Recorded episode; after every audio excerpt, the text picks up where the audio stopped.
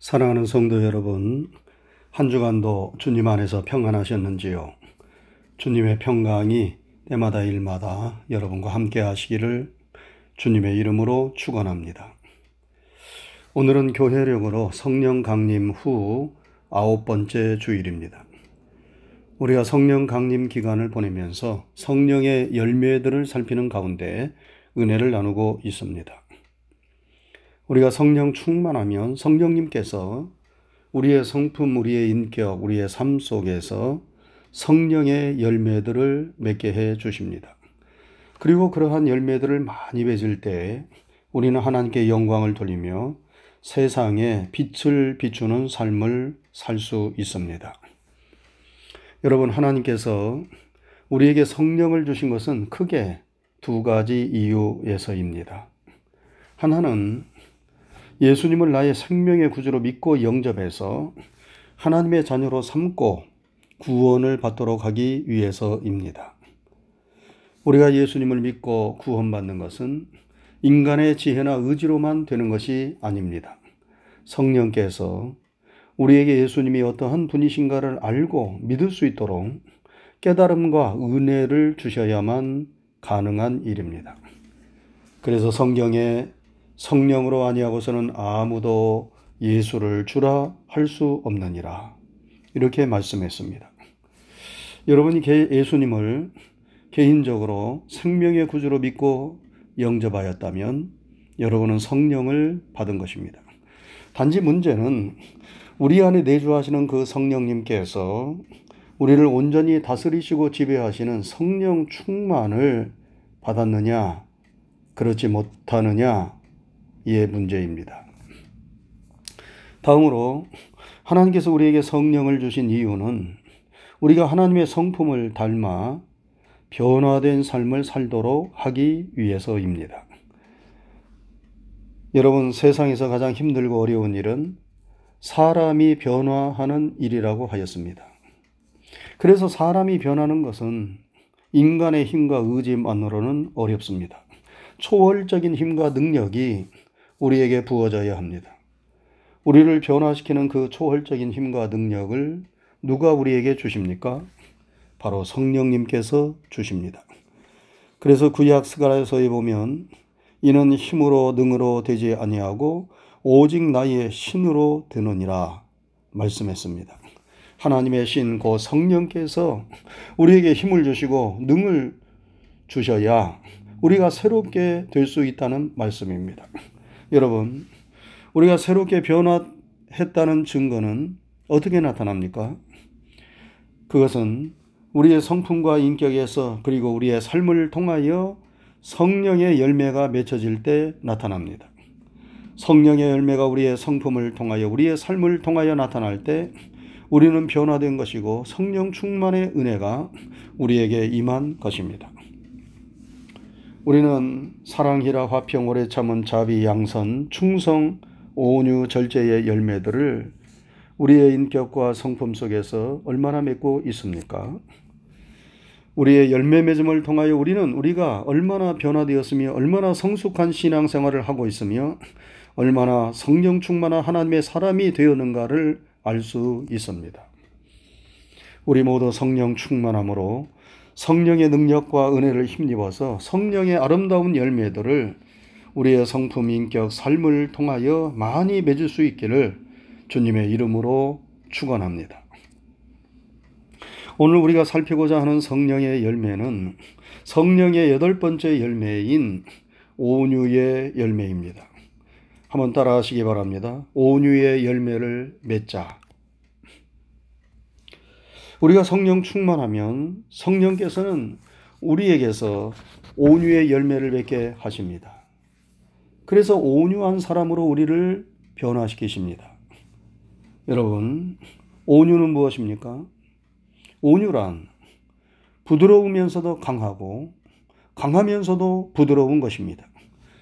내적으로는 속이 꽉 차 있고 강하면서 외적으로는 조용하고 부드럽게 표현되는 것이 온유입니다. 이런 사람을 가리켜 세상에서는 외유 내강이라 이렇게 말합니다. 얼핏 보면 차가워 보이는데 따뜻함이 있습니다. 그런데 따뜻하면서 냉철함이 있습니다. 머리는 차갑지만 마음은 따뜻합니다. 그래서 온유는 약한 것처럼 보이지만 실제로는 강합니다. 부러질 것 같은데 부러지지 않고 꺾일, 것, 꺾일 것 같은데 꺾이지 않습니다. 그래서 끝까지 견디고 살아남습니다. 여러분, 온유는 흐르는 물과도 같습니다. 물이 흐르는데 바위가 가로막습니다. 그러면 물은 돌아갑니다. 돌아갈 수 없으면 물이 채워지기까지 기다립니다. 그리고 물이 채워지면 바위를 감싸고 바위 위로 물이 흐릅니다. 처음에는 바위가 물을 가로막고 기세 등등 하지만 결국은 바위는 물이 흐르는 것을 막을 수 없습니다. 바위에 비하여 물은 연약하게 보이지만 결국 바위는 물에 의하여 닳아지고 깨지게 됩니다.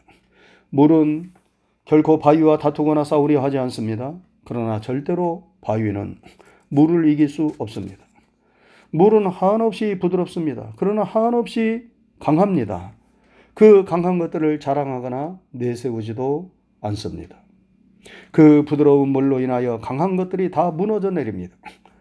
온유는 바로 이런 흐르는 물과도 같은 것입니다. 부드럽지만 강하고 강하지만 부드러운 것이 바로 온유입니다. 제가 자주 사용하는 비유입니다만 온유란 우리 인체에 비유하면 입 안에 혀와도 같습니다.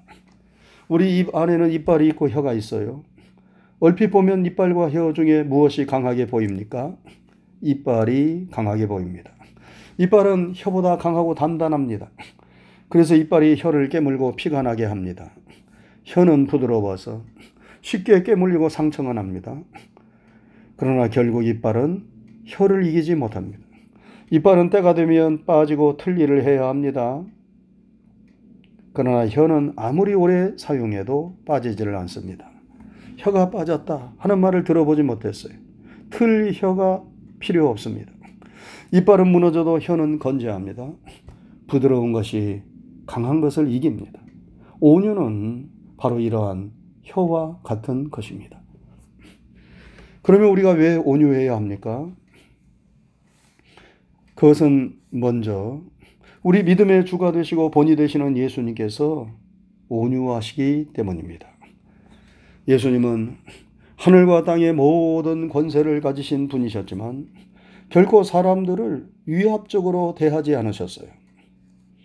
예수님께서 어느 날 제자들과 함께 사마리아 지방에 있는 한 마을에 들어가시게 되었습니다.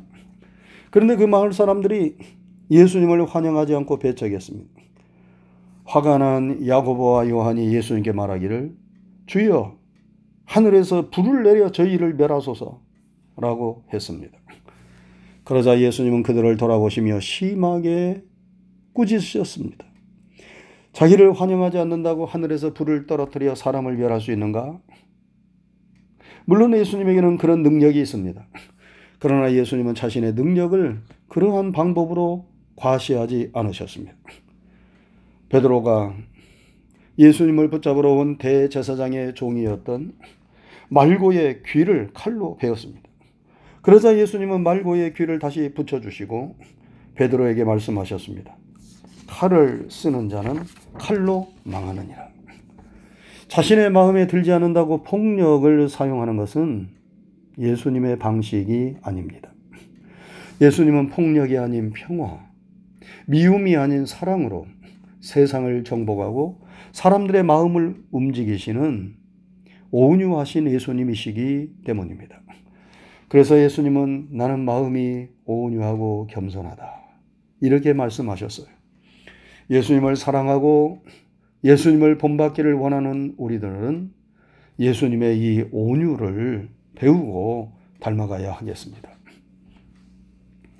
다음으로 우리가 온유해야 하는 이유는 우리가 온유한 마음을 가질 때 그것은 남도 좋고 나도 좋기 때문입니다. 우리가 남을 해하려는 강팍한 마음, 불량한 마음을 가질 때 우리 마음에서 평안이 사라집니다. 남에게 상처를 주기 전에 내가 먼저 상처를 입는 것입니다. 여러분, 우리가 이처럼 손해보는 일을 할 필요가 없지요. 우리가 우리 성질을 죽이고 부드러운 마음을 가지면 모든 사람들이 다 좋아합니다. 그런 사람이 있는 곳에 다툼이 물러가고 평화가 찾아옵니다. 그리고 무엇보다도 내 마음에 평안이 임합니다. 그래서 시편 37편에 보면 온유한 자는 풍부한 화평으로 즐기리로다 라고 말씀했습니다. 여러분, 우리 마음이 평안해야 육체도 강건하고 인생이 행복하게 됩니다. 성령님은 우리가 영육 간에 강건하고 행복한 인생을 살기를 원하십니다. 그래서 우리를 온유한 사람으로 변화시키는 것입니다. 사람이 부드럽게 변화되면 사람들이 먼저 알아봅니다. 그래서 저 사람이 변했네. 저 사람이 부드러워졌네. 하면서 그 사람을 좋아하고 가까이 하게 됩니다. 무엇보다도 내가 온유한 마음을 가지면 내 마음에 평화가 임합니다. 그래서 우리는 온유해야 하는 것입니다. 성령님께서 여러분과 저에게 온유의 열매를 많이 맺게 해 주시기를 기도합니다. 한 가지 더 우리가 온유해야 하는 이유는 온유한 자가 결국은 마지막에 승리하기 때문입니다. 물이 바위를 이기듯 혀가 이빨을 이기듯 최후의 승리는 온유한 자가 차지합니다. 예수님은 팔복에서 말씀하시기를 온유한 자가 복이 있나니 저희가 땅을 기업으로 차지할 것이미요 라고 하셨습니다. 땅을 기업으로 차지한다는 것은 이 세상에서 번성하고 잘 될 뿐만 아니라 하늘 나라를 차지하게 된다는 말씀입니다. 온유한 자는 연약한 것 같이 보이지만 자기 마음을 다스리는 자입니다. 성령님의 능력 안에 사는 자입니다. 그러므로 금생과 내생에서 복을 받습니다. 여러분, 자연의 세계에서도 강한 맹수들은 점점 그 숫자가 줄어듭니다. 그러나 약하게 보이는 초식 동물들은 그 숫자가 늘어갑니다. 하나님은 약한 자를 들어 강한 자를 치시고 미련한 자를 들어 지혜로운 자를 부끄럽게 하신다고 하셨습니다. 그렇다고 우리에게 약한 자가 되고 미련한 자가 되라는 말씀이 아닙니다. 참으로 강한 자, 참으로 지혜로운 자가 되라는 말씀입니다. 스스로 강하다고 생각하는 자는 약한 자입니다. 스스로 지혜롭다고 생각하는 자는 미련한 자입니다. 온유하고 겸손한 사람이 되는 것이 참으로 강한 자가 되고 참으로 지혜로운 자가 되는 비결입니다. 성경이 그것을 우리에게 가르치고 말씀하는 것입니다. 온유한 자가 마지막에 웃는 자, 최후의 승리자가 됩니다. 사랑하는 성도 여러분, 온유한 자는 풍부한 화평을 누릴 뿐만 아니라 땅을 기업으로 차지합니다. 최후의 승리자 마지막에 웃는 자가 됩니다. 우리 모두 성령 충만함으로 온유의 열매들을 많이 맺어야 하겠습니다. 그래서 우리가 예수님을 보다 많이 닮아가고 하나님의 영광을 드러내며 세상에 변화된 우리의 모습을 보여주므로 빛을 비추는 성도들이 다 될 수 있기를 주님의 이름으로 축원합니다. 기도하겠습니다. 은혜로우신 하나님 아버지 감사합니다. 한 주간의 삶도 주의 크신 은혜와 사랑 가운데 저희들과 함께 하시고 저희들을 인도하시며 또 축복해 주신 것을 생각할 때에 감사를 드립니다. 오늘 거룩하고 복된 주님의 날에 주님 앞에 우리의 머리를 조아리고 이 시간에 예배 드릴 수 있도록 도와주신 것 감사합니다. 하나님의 말씀을 통하여서 다시 한번 영혼의 양식을 삼게 하시고 우리가 이 세상을 어떻게 살아가야 할 것인가 빛을 비추어 주신 것을 감사를 드립니다. 우리가 성령 충만할 수 있도록 성령의 은혜를 날마다 부어 주시옵소서. 성령 충만함으로 우리의 삶과 우리의 인격과 성품에서 성령의 아름다운 열매들을 풍성하게 맺게 해 주시옵소서.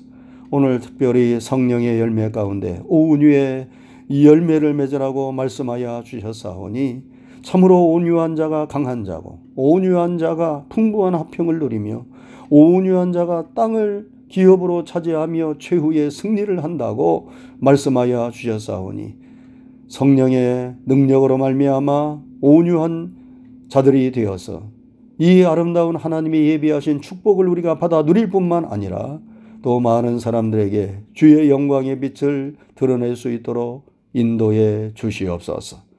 한 주간에 되어지는 모든 일들과 삶을 주님께 믿음으로 맡깁니다. 감사를 드리오며 예수님 귀하신 이름 받들어 기도드리옵나이다. 아멘.